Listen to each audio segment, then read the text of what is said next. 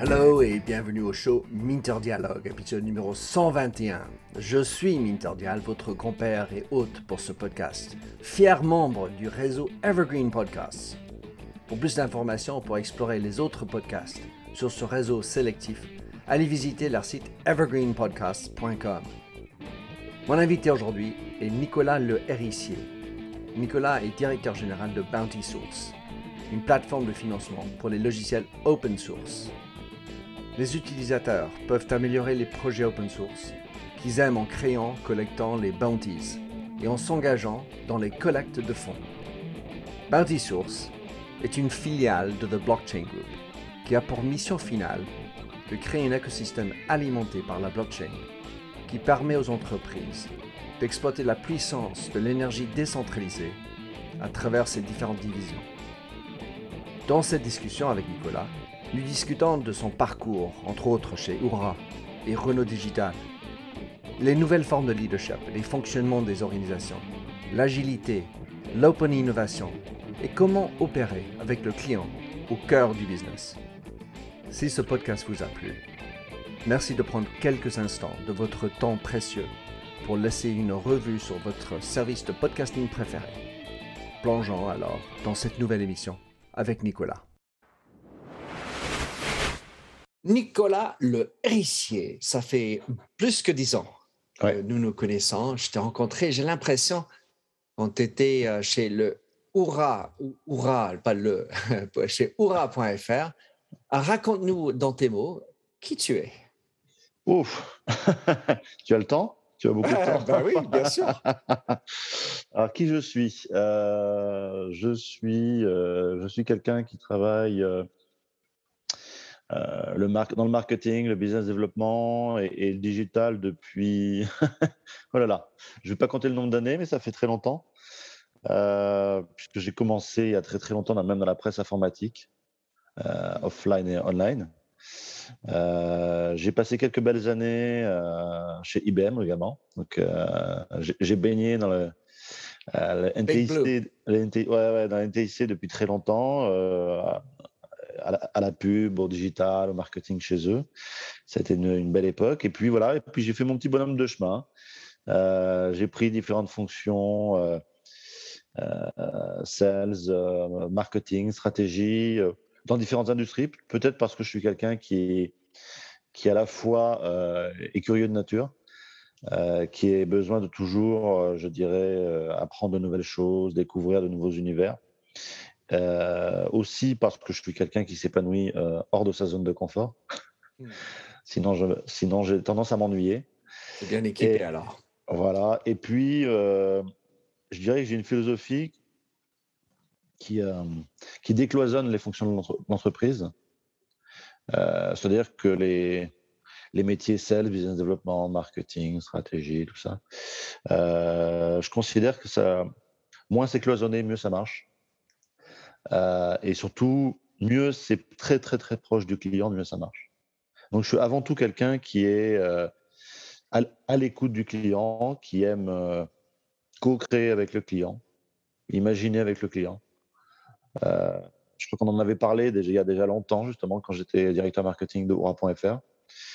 Et parce que j'avais considéré qu'effectivement, tout ce qui était les logiques d'open innovation, de co-création, c'est ce qui permettait véritablement d'être au service du client.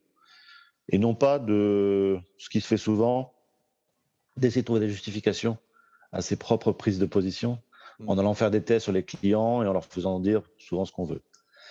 Donc, euh, c'est vraiment ma philosophie. C'est quelque chose. Euh, l'open innovation pure et dure, j'ai commencé à la mettre en place euh, avec, avec l'aide et le support de, la DSI chez Oura. j'ai continué à, à, installer, je dirais, cette philosophie, cette stratégie également quand j'étais chez, chez Renault, quand j'étais responsable de la stratégie digitale, notamment chez Renault Digital. Euh, parce que je considère que, que ce soit au niveau des produits ou des services, euh, le la personne la plus habilitée à, se connaître et à connaître ses besoins et ses problématiques, c'est le client. Et donc, euh, c'est vraiment très important d'aller le solliciter très en amont et de travailler en très forte proximité avec lui. Alors, pour avoir travaillé dans des grands groupes entre autres, comment ça se travaille, le décloisonnement? Car en fait, ça, sur, sur le papier, ça a l'air, euh, c'est un beau mot. Et concrètement, en entreprise, quand on a, surtout en héritage, plein de départements et des chefs et des, des pachas. Euh, alors en fait, j'ai travaillé déjà dans des entreprises de taille, euh, de grande taille et de taille intermédiaire. Il est vrai que les entreprises de très grande taille ont une proportion naturelle à, produire des chapelles, à produire des, euh, fiefs. C'est assez mécanique. En fait, il ne faut pas forcément tout le temps jeter la pierre à on n'anticipe pas, par exemple, la, survenue naturelle du syndrome de Peter, c'est-à-dire le fait d'atteindre naturellement euh, son incompétence. Euh, on amène les gens souvent, effectivement, à construire des précarés, à, se défendre dans des postures défensives, à faire du, euh, bluffware, du, bullshit, et c'est-à-dire en fait à essayer de survivre à une organisation et à lui faire croire qu'on continue à assurer, alors qu'en fait on ne maîtrise plus rien.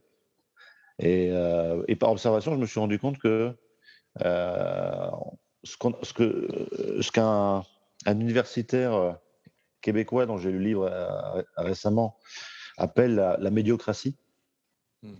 qu'on retrouve dans les entreprises, qu'on retrouve en politique et ailleurs, est en fait un phénomène naturel qui amène chaque individu à, adopter une posture défensive et à.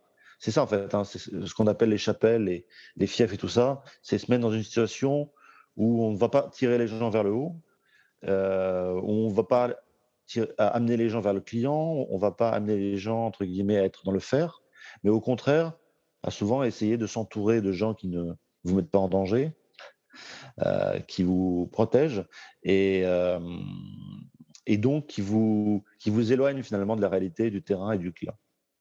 Donc je, je, crois, je crois beaucoup dans la, entre guillemets, euh, dans l'accompagnement, entre guillemets, de la seniorisation des collaborateurs et, des leaders, et, donc dans leur capacité à, progresser et, finalement à se défaire de cette énorme pression euh, que peuvent connaître beaucoup de managers que j'ai rencontrés, finalement qu'on amène à une position et qui doivent assumer le fait de tout maîtriser alors qu'en fait ils faisaient probablement euh, jusque-là complètement autre, chose, et donc à se mettre dans des situations ingérables humainement. Je crois qu'il y, a, y, a, y a un facteur en dehors de tout ce qui est organisationnel, euh, organigramme et autres, il y a un facteur humain qui est essentiel. Et, c'est pour ça que l'open innovation, notamment, est importante. Des, des, procédés comme l'open innovation, la co-création, et même plus globalement, l'agile, euh, sont des, euh, sont des méthodes qui justement redonnent la, redonnent la voix, je dirais, aux, clients, au bottom-up, et enlèvent énormément de pression aux leaders. Mmh. Même si au départ, c'est très difficile de lâcher prise. Euh, lâcher prise apparaît euh, comme quelque chose d'assez inquiétant. Mais pour l'avoir vécu et pour avoir notamment participé, je dirais, à l'agilisation chez Renault, euh, énormément de leaders, après avoir été très inquiets par cette agilisation, se sont rendus compte à, quel point, au contraire, c'est un poids qu'on leur enlève. Et comment, mais comment l'amener, cette agilisation C'est-à-dire, tu, vous le dites, mais quels sont les freins et comment tu enlèves les freins? Par exemple, lâcher prise, mais il y en a d'autres aussi qui, qui rend l'agilité mmh. difficile pour des structures héritage comme ça. Euh, c'est à la fois une question, je dirais, de mindset, c'est-à-dire qu'il faut énormément travailler sur l'humain et sur des. Euh, amener les gens à exprimer des choses qu'ils n'ont pas l'habitude d'exprimer. Euh, il faut aussi casser. Bah, par exemple, il n'est pas naturel et même contre-naturel dans beaucoup d'organisations d'accepter l'échec. Hmm. l'échec est inacceptable. Donc, et pourtant, l'échec est naturel on ne peut pas tout réussir. Donc il y a, il y a quelque chose de totalement illogique. Et on, arrive, du coup à un jeu de théâtre. Alors que, en fait, l'échec fait partie du processus de création. Le, fail fast, par exemple. Si on prend les, si on prend les, les, GAFAM, on se rend compte que dans le process euh, de création de produits digitaux euh, en mode agile, à peu près 85% euh, des produits digitaux sont abandonnés entre guillemets en cours de création. Ça, ça c'était les chiffres que j'ai eu en, justement en allant rencontrer les, les, des GAFAM, en discutant avec eux, en voyant leur, leur process. Et, ce n'est pas grave. Parce qu'en fait, dès, lors qu'on on a, on a compris cette logique de fail fast, c'est-à-dire de se dire, on teste des choses, euh, on évalue des idées, on, on, évalue des opportunités, et si on se rend compte que finalement la valeur n'était pas celle qu'on attendait, ou, euh, ou qu'il faut aller faire les choses différemment, ce n'est pas grave. Et ça, c'est une façon euh, de, de, faire comprendre qu'effectivement, il faut, il faut repenser dans le réel. Et ça, ce n'est pas simple. Ce n'est pas simple. Donc c'est à la fois euh, quelque chose de structurel, quelque chose de très, de très humain, et puis aussi euh, des choses extrêmement concrètes, comme, par exemple, je dirais, casser un peu, le, bon, je parle d'organigrammes, casser les organigrammes euh, classiques, casser aussi parfois les, je dirais, les modes de, nomination. Hmm. je, me, je, me, rappelle, bon, je ne citerai pas la marque pour, ne pas être désagréable. On va, on va essayer de soupçonner. Mais on, on, m'a dit dans, dans, une des entreprises que j'ai pratiquées, et dont j'ai globalement un très bon souvenir, on m'a dit, tu sais, euh, chez nous, pour réussir, il ne faut pas trop faire de vagues, en fait. L'important, c'est de ne pas te faire trop de vagues. Parce que euh, quand, tu es dans le changement, quand tu, changes la donne, quand tu es dans le disruptif, euh, tu vas déranger beaucoup de monde. Euh, tu vas déranger en fait les, tu vas déranger les acquis de, gens qui sont là depuis 15 ans, 20 ans, qui veulent que globalement la vie continue à être un long fleuve tranquille pour eux. et, donc, ils, m'ont dit si tu veux, si tu veux réussir, si tu veux grimper dans la hiérarchie, le plus simple en fait, c'est que le jour où on va se poser la question de savoir à qui on va donner le poste, on le donnera à quelqu'un qui, qui quelque part n'aura jamais dérangé. Et donc, c'est-à-dire qu'il n'aura jamais changé les choses, qui n'aura pas forcément été très brillant d'ailleurs, euh, mais qui quelque part euh, sera extrêmement rassurant. C'est un type de fonctionnement finalement qui ne s'applique pas qu'à cette entreprise, qu'on retrouve dans beaucoup d'entreprises. Et donc, il y a, il y a des, par exemple des, des modes de nomination euh, alternatifs qui existent et qui sont pratiqués dans, dans différentes entreprises, d'ailleurs dans certaines qui sont assez grandes, que j'ai connues moi-même. Euh, par exemple, quand je suis rentré chez Renault Digital, j'ai d'abord été nommé pour un job. Et au bout d'un an, j'ai été nommé pour un, deuxième job, mais je n'ai pas été nommé par ma hiérarchie. J'ai été élu par mes pairs. Hmm. Alors que je n'étais pas candidat. Ce qu'on appelle euh, l'holacratie de mémoire. Et, euh, et, ça amène, je dirais, des comportements très différents. C'est-à-dire qu'on est à la fois euh, empowered par l'ensemble de l'organisation, quelque part sur un programme, sur une action précise et on n'est pas propriétaire de son, euh, on n'est pas propriétaire de sa fonction. Mais quand on est patron, ce genre de principe, euh, quand tu dis ça fait peur, c'est-à-dire je suis en train de perdre, entre autres, le pouvoir. Tu empower les autres, tu perds le contrôle et, et tu, la, tu laisses les autres nominer, tu laisses les autres décider. Et il y a un point qui est très difficile aussi pour les RH à, comprendre, c'est comment changer les aspects de rémunération et de reconnaissance quand on travaille en mode projet avec 85% des projets qui n'aboutissent pas, euh, en mode interdépartemental, euh, qui est responsable. Et comment est-ce que je reconnais par le biais quand même de de rémunération éventuellement de titres des gens pour avoir fait des choses qui sont bien euh, ou pas et comment? C'est un point, un point névralgique que tu soulèves. C'est qu'effectivement, ce type de transformation ne peut pas se faire sans l'appui total des ressources humaines. Et la partie euh, motivationnelle et financière est, une clé. En fait, on se rend compte que la façon dont on va, notamment sur les, tout ce qui est bonus par variable et tout ça, qui sont liés à des objectifs précis, la définition de ces objectifs est stratégique. Si beaucoup de grandes entreprises sont très fragmentées et silotées, c'est parce que très souvent, les objectifs qui sont donnés notamment aux leaders, et donc la part de rémunération qui est liée, euh, sont très silotés. C'est-à-dire que l'objectif n'est pas de, effectivement de faire gagner l'équipe. Euh, l'objectif est d'arriver à des choses très concrètes, mais très verticales. Et donc, comment finalement reprocher à cette personne-là Parce qu'il faut beaucoup d'abnégation, de, générosité pour quelque part œuvrer euh, pour le collectif, œuvrer pour le client, alors même que ce n'est pas là-dessus qu'on nous récompense. Donc, effectivement, il doit y avoir une corrélation directe entre les objectifs qu'on se donne, véritablement, les objectifs d'entreprise, et, euh, et comment on va récompenser ses collaborateurs.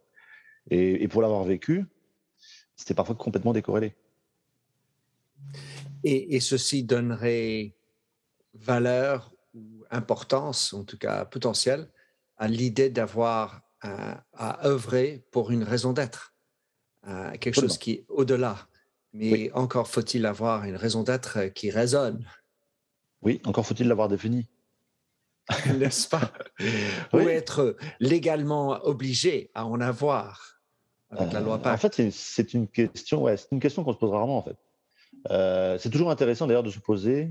Euh, il y, a deux trois questions entre guillemets qui qui sont très très instructives à poser à, des collaborateurs. On peut faire, en... c'est assez simple en fait hein, comme panel à faire. On va aller prendre à la machine à café ou ailleurs des collaborateurs et on leur on leur demande déjà par exemple en quelques mots façon euh, pitch elevator, quelle est notre raison d'être?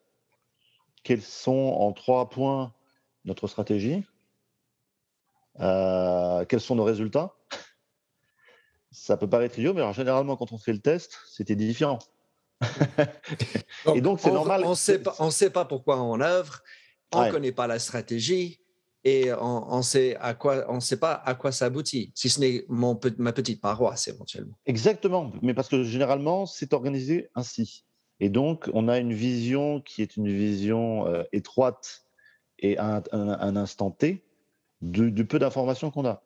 Et donc, moi, pour l'avoir vécu euh, à titre personnel, euh, quand on m'a demandé chez un de mes employeurs d'auditer la stratégie digitale, euh, d'abord, mon premier réflexe a été de me poser la question de qu'est-ce que la stratégie digitale mmh. Existe-t-elle? Et ensuite, ça a été de me dire qu'est-ce que, voilà, une stratégie digitale, à quoi, à quoi sert-elle? Et euh, ça a été un travail d'équipe et il s'est avéré qu'a priori, euh, on a été assez unanime pour dire qu'une stratégie digitale, c'est une stratégie qui vient appuyer la stratégie globale du groupe. Bien sûr. Et donc, il faut d'abord, il faut d'abord la définir de façon assez claire. Quand on, se rend, quand on se rend compte que ce n'est pas forcément simple ce premier point, on se dit, bon, ça, va être intéressant. Et ensuite, euh, quand on fait l'audit, effectivement, on peut, se rendre compte que euh, parce que tout simplement le process d'écriture ou la multiplicité des auteurs euh, de cette stratégie ont été faits de, cette façon, il y a, on arrive forcément à une dérive. Mais finalement, c'est logique. C'est tout à fait humain. On ne peut pas uniquement jeter la pierre, entre guillemets, à ce que tu as appelé, je crois, les barons, les, qui, parfois effectivement euh, subissent énormément de pression et, veulent, euh, et c'est humain par instinct de conservation, survivre. Euh, si, on, si on les met dans une condition pour finalement créer des silos, avoir une stratégie quand elle existe en silo et, et la suivre, c'est normal qu'il n'y ait pas de corrélation, c'est normal qu'il n'y ait pas de cohérence.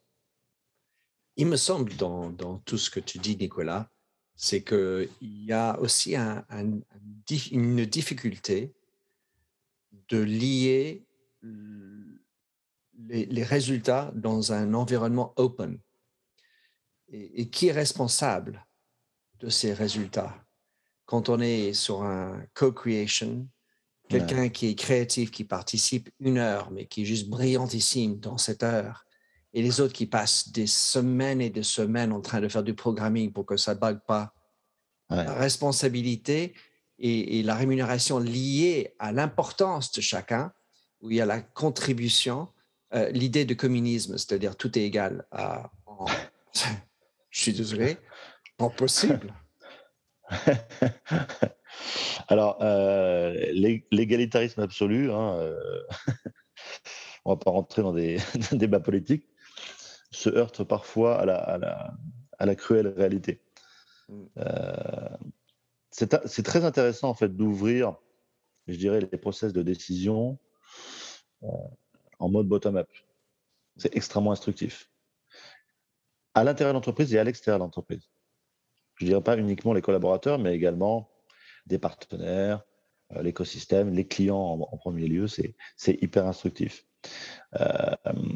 mais, mais ce process, entre guillemets, de, de, récupération des inputs et de co-création euh, ne fonctionne pas en mode totalement anarchique.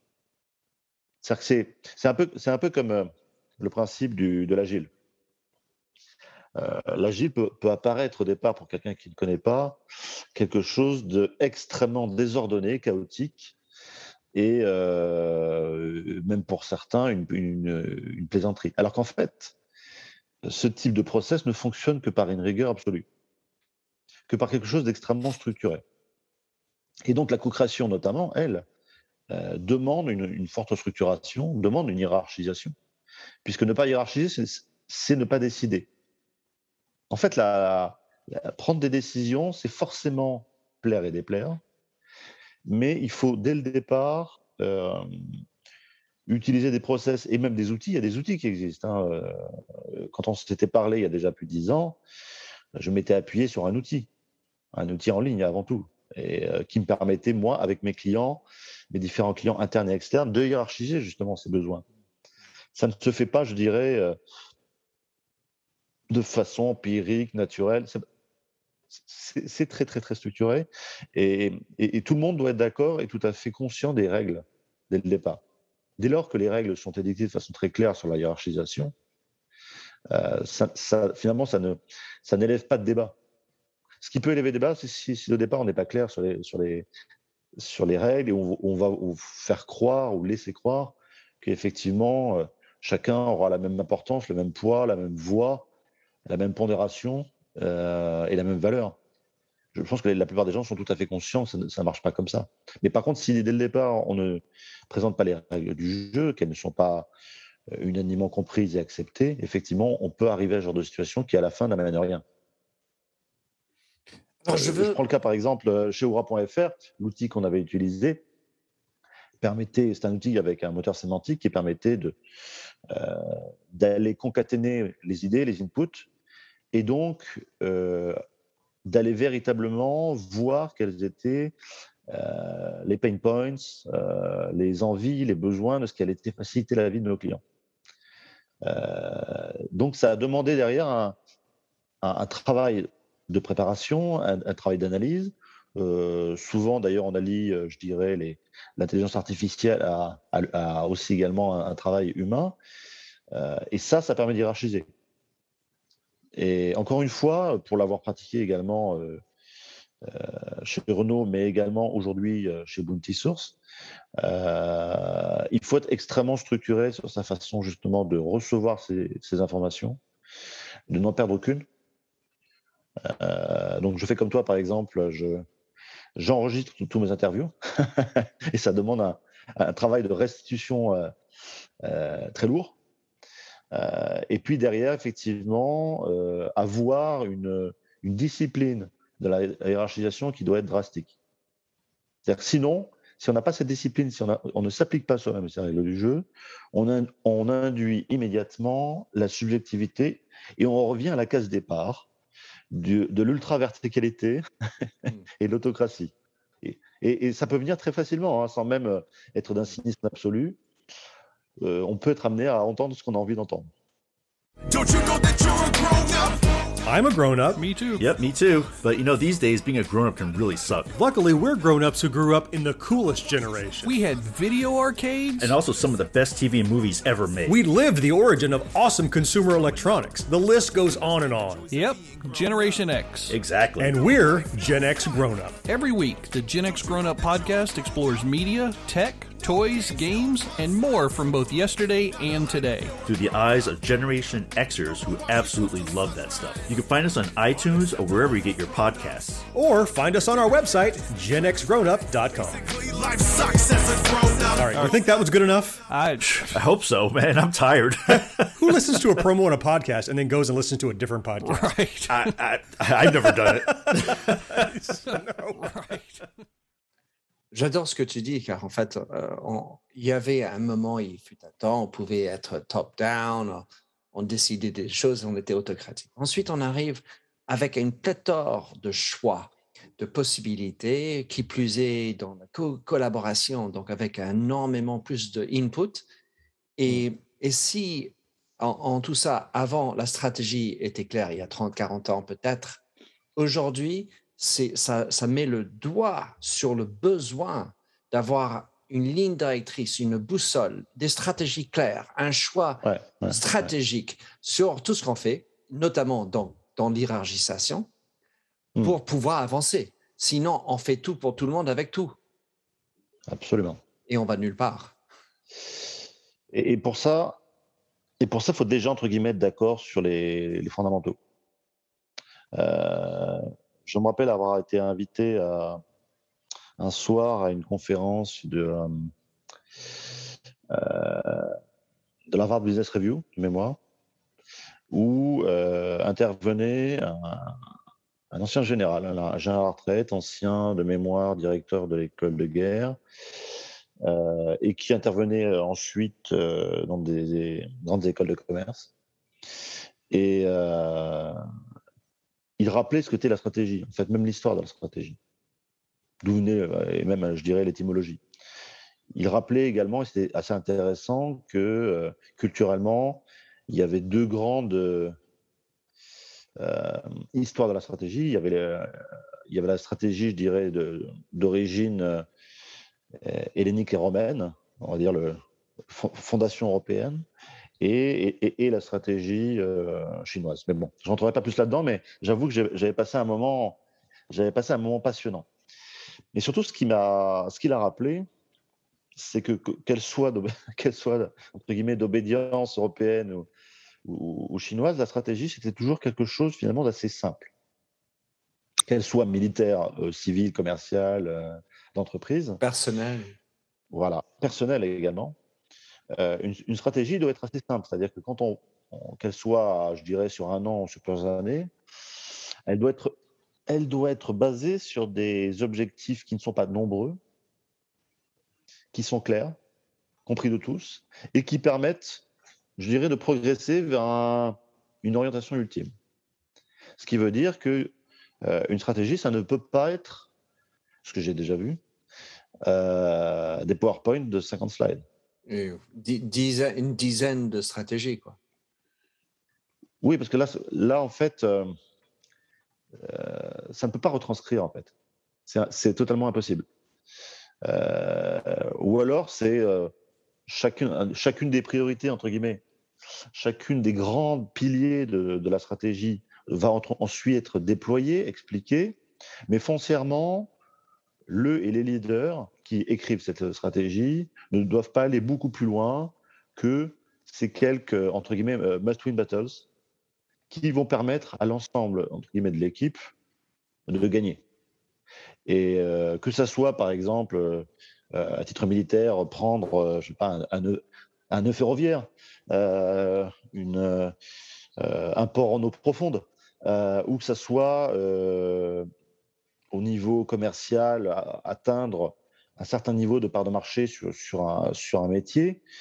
Euh, une stratégie ne doit pas aller, au départ, quand, elle est présentée, quand elle est écrite, ne doit pas aller beaucoup plus loin que je dirais que ces objectifs très clairs et unanimes. La façon dont ça va être déployé n'est pas de la responsabilité de ceux qui écrivent la stratégie. Une stratégie n'est pas un, plan de déploiement budgétaire, ce qui est souvent le cas. C'est-à-dire que très souvent, on confond stratégie et planning budgétaire. C'est-à-dire qu'en grosso modo, on a de l'argent, il faut le dépenser, que ce soit dans le privé ou le public. Il faut le dépenser et finalement, on va essayer de le répartir euh, sur différents points en se disant, ben voilà, c'est cohérent avec ce qu'on veut faire et tout ça. En fait, non. Ça, ça ce sont les moyens. On, est en train de parler des moyens. La, raison, c'est qu'est-ce qu'on doit gagner, entre guillemets, quels sont les, les facteurs clés de réussite qu'on doit atteindre cette année. On les présente et ensuite, c'est aux personnes, entre guillemets, qu'on va empowerer, euh, qui vont être des, par exemple, le, middle management, mais aussi les collaborateurs, euh, qui, eux, grâce à leur véritable connaissance du terrain, alors euh, au fait qu'ils sont en front, qu'ils sont, vivent la réalité, on va, on va entre guillemets leur donner les moyens justement pour pouvoir atteindre ces résultats, et non pas le contraire. Donc la, stratégie, c'est finalement quelque chose qui doit être euh, simple, comprise de tous. C'est pour ça que je parlais tout à l'heure du pitch elevator. C'est euh, faites le test entre quelques étages. Dis-moi, dis-moi, je sais pas, en 2022, dis-moi jusqu'à 2025, quels sont pour toi les deux ou trois points qui vont faire qu'on va réussir. Si euh, vous faites quelques, deux, trois, trois voyages en, ascenseur dans la journée et que vous avez à chaque fois une réponse différente ou, ou quelqu'un qui devient tout rouge, ça veut dire que euh, le message n'est pas passé ou, ou, que la stratégie n'est pas une stratégie. Il n'a pas été annoncé. Nicolas, euh, tout ça, évidemment, c'est superbe. Alors, je voulais quand même consacrer un peu de temps à ce que tu fais aujourd'hui, car euh, tu t'es lancé sur un nouveau projet qui s'appelle Bounty mmh. Source. Donc, je voulais savoir comment est né Bounty Source et quel problème résout Bounty Source? Alors, Bounty Source, à l'origine, est une start-up californienne créée en 2013, euh, dont le business model est assez disruptif. je suis même étonné, entre guillemets, que je ne vais pas donner trop d'idées à, tout le monde, mais bon, euh, le principe, du, du business, c'est pas de rester caché. Euh, c'est, contrairement à beaucoup de plateformes d'intermédiation qui existent, qui mettent en relation, je dirais, des développeurs et puis des donneurs d'ordre, qui soient euh, direction achat, direction informatique, opérationnelle. Euh, Bounty Source ne vend ni jour homme, ni euh, forfait.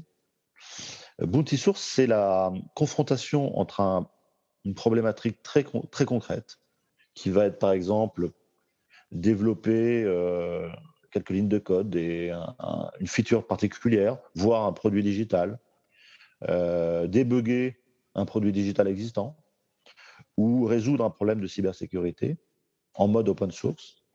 Et, et des gens qui, de l'autre côté, aujourd'hui c'est plus de 80 000 développeurs dans le monde, et vraiment répartis euh, partout dans le monde, euh, qui sont des, des as de l'open source, qui maîtrisent euh, parfaitement certains environnements, qui sont aussi des spécialistes de certaines industries, qui, pour leur immense majorité, ont déjà, déjà un job, ont déjà des responsabilités, et qui ont envie de continuer, finalement, je dirais, à se challenger, à, coder, à, être face à des problématiques, et également avec, dans, un, dans une logique de co-création également, c'est-à-dire que y a, ces développeurs s'auto-organisent en club encore une fois, sur, euh, par exemple, des types de codes, d'environnement ou sur des industries. Euh, et il y a un phénomène d'émulation assez incroyable. C'est-à-dire que quand il y a des problématiques qui arrivent, il y, a, un effet challenge, il y a un effet presque gamification.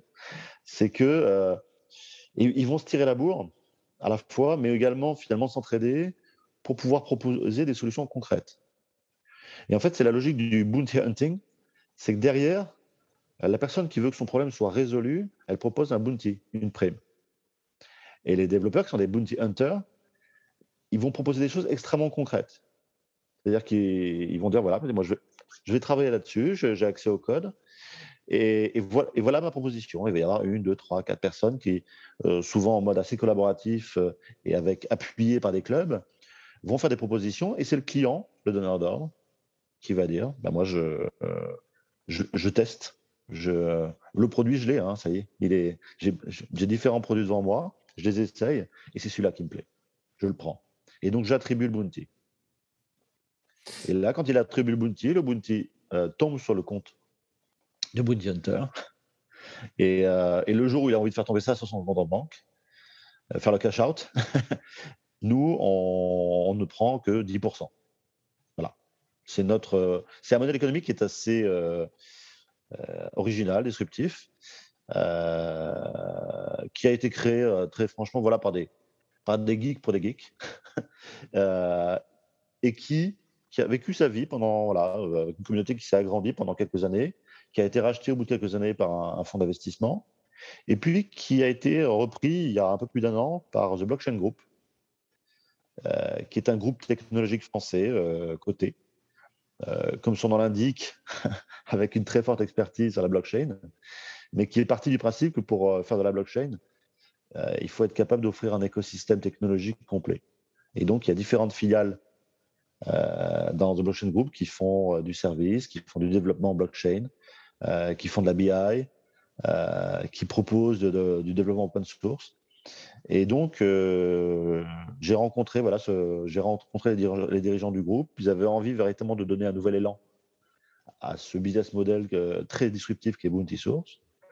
Et ils m'ont proposé de, de devenir le managing director pour véritablement faire, faire, faire passer un autre palier à, à Bounty Source. J'aurais même tendance à dire que mon, ma mission est de, est de lancer une renaissance euh, de Bounty Source. C'est-à-dire d'être, de faire de Bounty Source un, un, outil communautaire qui va être beaucoup plus au service du client, beaucoup plus efficace, beaucoup plus moderne, euh, beaucoup plus intuitif également. Et donc, c'est pour ça qu'une de mes toutes premières priorités, parce que ça fait finalement pas très longtemps que je suis chez eux, mais euh, c'est parti en mode galop. Mm. ça a été de solutionner les problématiques de mes clients et donc en, premier lieu de faire une refonte, je dirais, du front de, de pour le rendre plus accueillant, mm. plus pédagogique. Et puis euh, de, de, reconstruire complètement le back-office pour qu'il y ait, je dirais, une, beaucoup plus d'efficacité de, dans le traitement des, des, dossiers, de rapidité voilà. Donc c'est pas venu par hasard. Tu devineras que si on est si si ce sont les deux piliers du MVP, c'est que c'est sorti de façon très naturelle euh, de tous les interviews que j'ai menées auprès des, différents clients. Et puis, euh, il y a tout un programme ensuite, euh, toujours en mode agile. Il y a, il y a tout un ensemble de un backlog avec différentes releases qui est prévu pour justement, je pense, donner beaucoup plus d'ampleur et, d'efficacité et de plaisir à pratiquer euh, pour Bounty Source. Dans ce genre de, marché, euh, j'ai envie de dire marketplace, je ne suis pas sûr que c'est exactement le marketplace, mais il y a l'offre et la demande. Et, c'est toujours compliqué d'avoir une adéquation. Tu peux chercher des gens qui cherchent, donc des développeurs, et puis mais ils cherchent à travailler sur quoi? Des gens qui payent et, euh, comment tu comptes t'y prendre là-dedans? Afin d'équilibrer, enfin, quel est le problème? Enfin, Est-ce que c'est un côté ou l'autre? Et comment tu, tu comptes t'y prendre pour qu'il y ait une adéquation entre les deux? Alors, déjà, euh, pour, que, pour que ça fonctionne, il faut que je dirais, euh, je dirais que j'ai trois clients aujourd'hui pour que ça fonctionne. Le premier client, effectivement, c'est les donneurs d'ordre qui sont, qui sont eux-mêmes pluriels, qui ont différentes euh, problématiques, différentes fonctions d'entreprise. Cela, il faut en quelque part que, je, que mon mode de fonctionnement soit beaucoup plus simple et accessible pour eux. Parce que tous les gens que je rencontre qui sont dans ces métiers, les directions achats, des SI et autres, à qui j'explique, à qui je fais ce, ce court pitch euh, explication, trouvent trouve le modèle absolument extraordinaire. Mais euh, il n'est pas naturel. il est surprenant et, et, pour être très sincère, il n'est pas très bien expliqué aujourd'hui. Donc j'ai un premier travail à faire sur ces donneurs d'ordre pour être beaucoup plus pédagogique déjà et beaucoup plus simple. Ensuite, euh, sur les développeurs, je, dois, je te parlais de gamification, je dois rendre les choses beaucoup plus, euh, euh, pas fun, mais beaucoup plus, beaucoup plus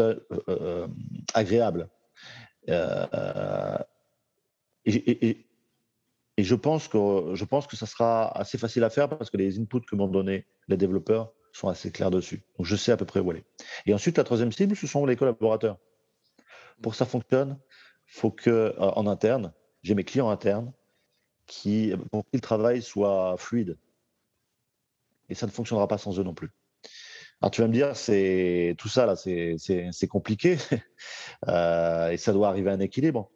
Je pense que ça n'arrivera à l'équilibre que si je continue à garder la même philosophie effectivement d'écoute. C'est-à-dire que c'est pas uniquement en me disant ok maintenant j'ai compris ce que tu veux, euh, ce que vous voulez, je vais le faire et maintenant euh, allez, on a raison et il n'y a plus qu'à déployer. Non parce qu'en fait les, les besoins et les problèmes évoluent perpétuellement. Donc cette logique, entre guillemets, de co-création et d'amélioration continue collective, elle doit toujours continuer. Et ce n'est pas nous qui allons décider, entre guillemets, des problématiques, c'est pas nous qui allons décider des codes, c'est pas nous qui allons décider des besoins, ce sont nos clients. Les donneurs d'ordre. Les donneurs d'ordre, euh, mais également, je, je serai attentif, entre guillemets, à, à toutes les envies aussi, à tous les besoins de, des devs, entre guillemets. Pourquoi? Parce que, comme je te l'ai dit, il y a une rémunération, c'est intéressant, mais il y a également. Et pour discuter avec eux, il y a, quelque chose, il y a une espèce de satisfaction intellectuelle aussi. Et donc, il y a des, il y a des sujets qui les intéressent. Si, euh, par exemple, j'ai interviewé euh, récemment quelqu'un qui est le leader euh, d'une communauté de développeurs dans le, dans le jeu vidéo, à côté de ça, il a un rôle, il a un job de CTO dans une très grande boîte internationale. Euh, je ne pense pas qu'il vienne chez nous uniquement pour, pour boucler ses fins de mois. Euh, si euh, s'il code, s'il participe, s'il anime sa communauté, s'il est aussi actif, c'est aussi parce que c'est quelqu'un qui, a, qui est extrêmement curieux, qui a envie de se changer, qui est passionné par le sujet. Et donc, euh, ça va être aussi mon travail, entre guillemets, de voir quelles sont les attentes euh, de ces clients-là, sans qui on n'existerait pas, et qui, euh, qui vont nous ouvrir des portes aussi, qui peut-être certainement vont aller nous, nous ouvrir des marchés auxquels on ne pensait pas. Tu citais donc, Henry Ford. Je, donc je n'édicterai pas, je n'édicterai pas entre guillemets une vérité absolue en disant voilà, vous allez travailler sur ci et sur ça parce que c'est comme ça et parce que c'est les grandes tendances et parce que c'est ce, dont on a envie. Euh, je, continuerai justement à, travailler de façon euh, euh, très collective avec eux, à voir comment évoluent leurs leur problématiques. Et, je pars du principe que si, si je leur facilite tous la vie, nous allons tous y être gagnants. Alors, on va terminer sur un point qui, qui pour moi est névralgique, je, je pense en tout cas, c'est mmh. quand tu vas aller voir les, les donneurs d'ordre et tu expliques, tu, tu me dis que c'est mal exprimé pour l'instant. Euh, mmh. J'ai envie de dire, euh, eux, ils sont mal fabriqués pour comprendre ce que est euh, mmh. une offre comme Bounty Source, Bounty Source pour être en français. Car en fait, ça demande quand même une ouverture vers d'autres pas de contrôle du système. Et puis, pour citer, pour ne pas citer le, groupe, mais pour dire combien ça peut être un problème dans la logistique, c'est que j'ai un grand groupe français, j'ai fait un travail pour eux et ils ont mis, ils n'ont pas toujours tout payé, euh, plus de 11 mois pour me payer. Pourquoi? Parce que je suis basé, je suis basé à Londres et j'ai pas un RIB parce que les RIB n'existent pas. Et, donc, du coup, ben, je ne rentre pas dans leur process et quand tu es face, toi, Bounty Source, à ce genre de grand groupe où tu veux expliquer que ah ben, il y a 81 000 possibilités, enfin entre guillemets, euh, et que vous devez payer qui, comment, à quelle, échéance, ça ne rentre pas dans la case. Je suis d'accord avec toi. Ouais, c'est clair. C'est clair parce que d'autant plus que quand tu quand tu crées un bounty, donc une problématique, une issue, tu, tu déposes ton bounty. C'est-à-dire que les gens, les gens, ils travaillent pas sur un bounty euh, potentiel. Tu commences par créditer ton compte quand tu es dans d'ordre. Te dit voilà, j'ai crédité, j'ai mis, je sais pas, 10 000 dollars. Et euh, ce bounty, il existe et il va être attribué à celui ou celle qui me trouve la solution. Donc, c'est pas, effectivement, tu n'es pas là en te disant je vais arriver dans 11 mois. Non, non, ça fonctionne pas comme ça.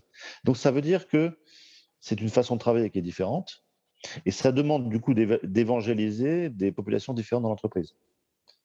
Euh, il y a à la fois, je dirais, euh, les directions achats. Et les directions achats, notamment de, prestations intellectuelles, ont pris beaucoup de poids ces dernières années euh, dans, beaucoup d'entreprises. elles sont souvent passées de, de services où on faisait beaucoup d'administratifs et de comptabilité à des services où justement il y a un empowerment, il y a une proximité avec les, les opérationnels et il y a un travail aussi de pédagogie qui est beaucoup plus important.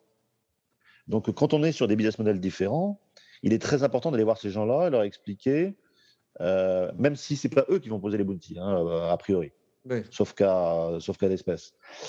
Euh, il faut leur expliquer effectivement comment, comment fonctionne ce business model, ce qu'il peut apporter, la valeur qu'il peut apporter à l'entreprise, à leurs opérationnels, et eux-mêmes vont être des évangélisateurs internes. Et puis après, il faut aussi adresser les gens qui ont les problématiques, définissent les problématiques, vont déposer les bounties, qui, et, chacun, chacun, entre guillemets, a des attentes qui sont différentes.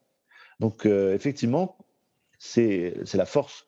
Euh, bounty Source, je dirais, à, à, la force de la disruptivité d'un business model qui est unique et qui fait qu'on n'est pas dans une obligation de moyens, mais dans une, obligation de Ça change beaucoup la donne. et ça, c'est une valeur énorme. Mais c'est aussi une complexité. C'est que ça demande effectivement une petite révolution intellectuelle ce sont c'est un, c'est un, un, échange de promesses. Donc ça fait beaucoup d'incertitudes. Mmh. C'est-à-dire que la personne qui, la personne qui effectivement vous promet une rémunération, parfois vous êtes un peu déçu parce qu'il, par le temps qu'elle va mettre à arriver chez vous. Et puis la personne qui vous dit mais ça je sais le faire, ça je vais, je vais être capable de te le faire. Et voilà. Et puis mon TGM c'est temps. Et puis je pense que je devrais le faire en temps de temps. Enfin, tu, tu sais comment ça se passe généralement derrière. Euh, il, y a, une dérive entre la promesse et la réalité.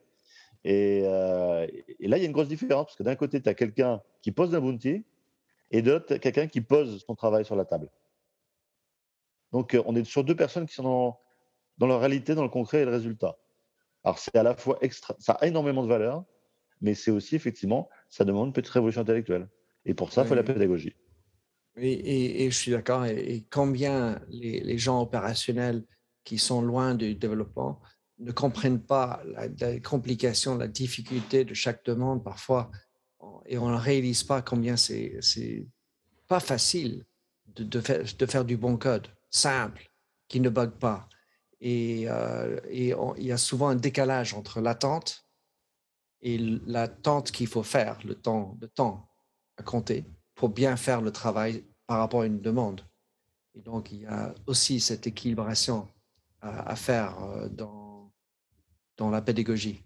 Donc, tout ce que tu disais, Nicolas, ça me fait penser à un entretien que j'ai eu avec mon ami François Pétavy, qui gérait AICA, qui était une intermédiation entre les besoins d'une entreprise et des besoins créatifs. Donc, mmh ça, ça me paraît un sujet euh, en commun. En tout cas, Nicolas, merci beaucoup d'avoir participé dans merci à podcast. Est-ce que comment est-ce que les gens peuvent aller rencontrer, comprendre Bounty Source, Bounty Source, et ou euh, te suivre toi, parce que tu es un homme qui a beaucoup d'idées à entendre. C'est gentil. merci beaucoup à toi. Et, merci de ton invitation et cet échange qui est, qui est enrichissant parce qu'effectivement, euh, il, fait, il fait se, se poser les bonnes questions sur euh, à la fois, je dirais, euh, l'écoute du client, mais également sur euh, la, stratégie d'entreprise, comment l'écrire, comment la, comment la faire comprendre et comment l'apporter collectivement. Ça, effectivement, ce sont des questions qui sont épineuses, mais on ne peut pas passer à côté. Sinon, on est dans le brouillard. Hein. Sinon, c'est de la dérive. Génial. Voilà. Bon, Nicolas, merci. Je, mettrai des liens, comment connecter avec toi et comment aller vérifier, comprendre Bounty Source pour ceux qui ont besoin avec plaisir. Vrai Open Innovation. Merci, Nicolas. Merci de nous avoir écoutés sur Minter Dialogue en français.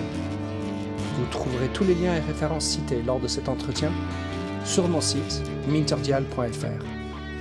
Pour vous inspirer, je vous laisse avec une chanson que j'ai écrite dans ma jeunesse, A Convinced Man.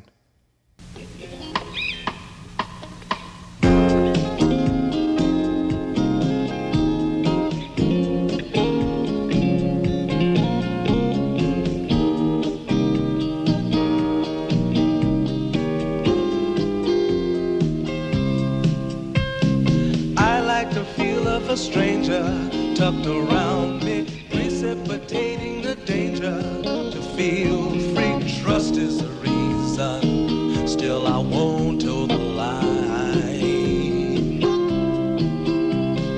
I sit here passively, hope for your respect, anticipating the thrill of your intellect. Maybe I tell myself there's no use in me lying.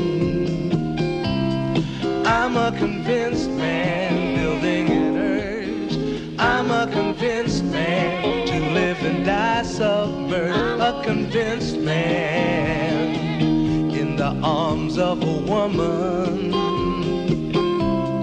I'm a convinced man, challenge my fate. I'm a convinced man, competition's innate. A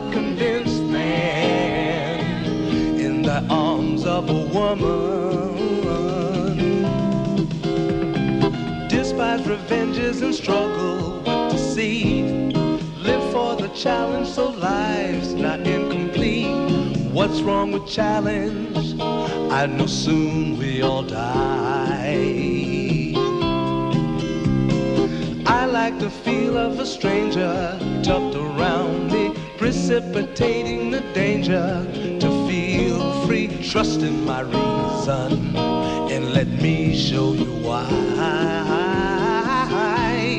I'm a convinced man practicing my lines.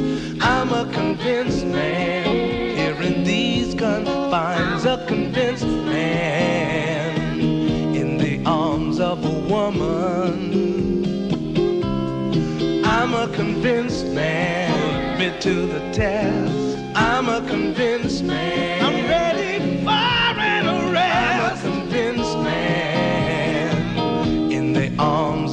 Woman.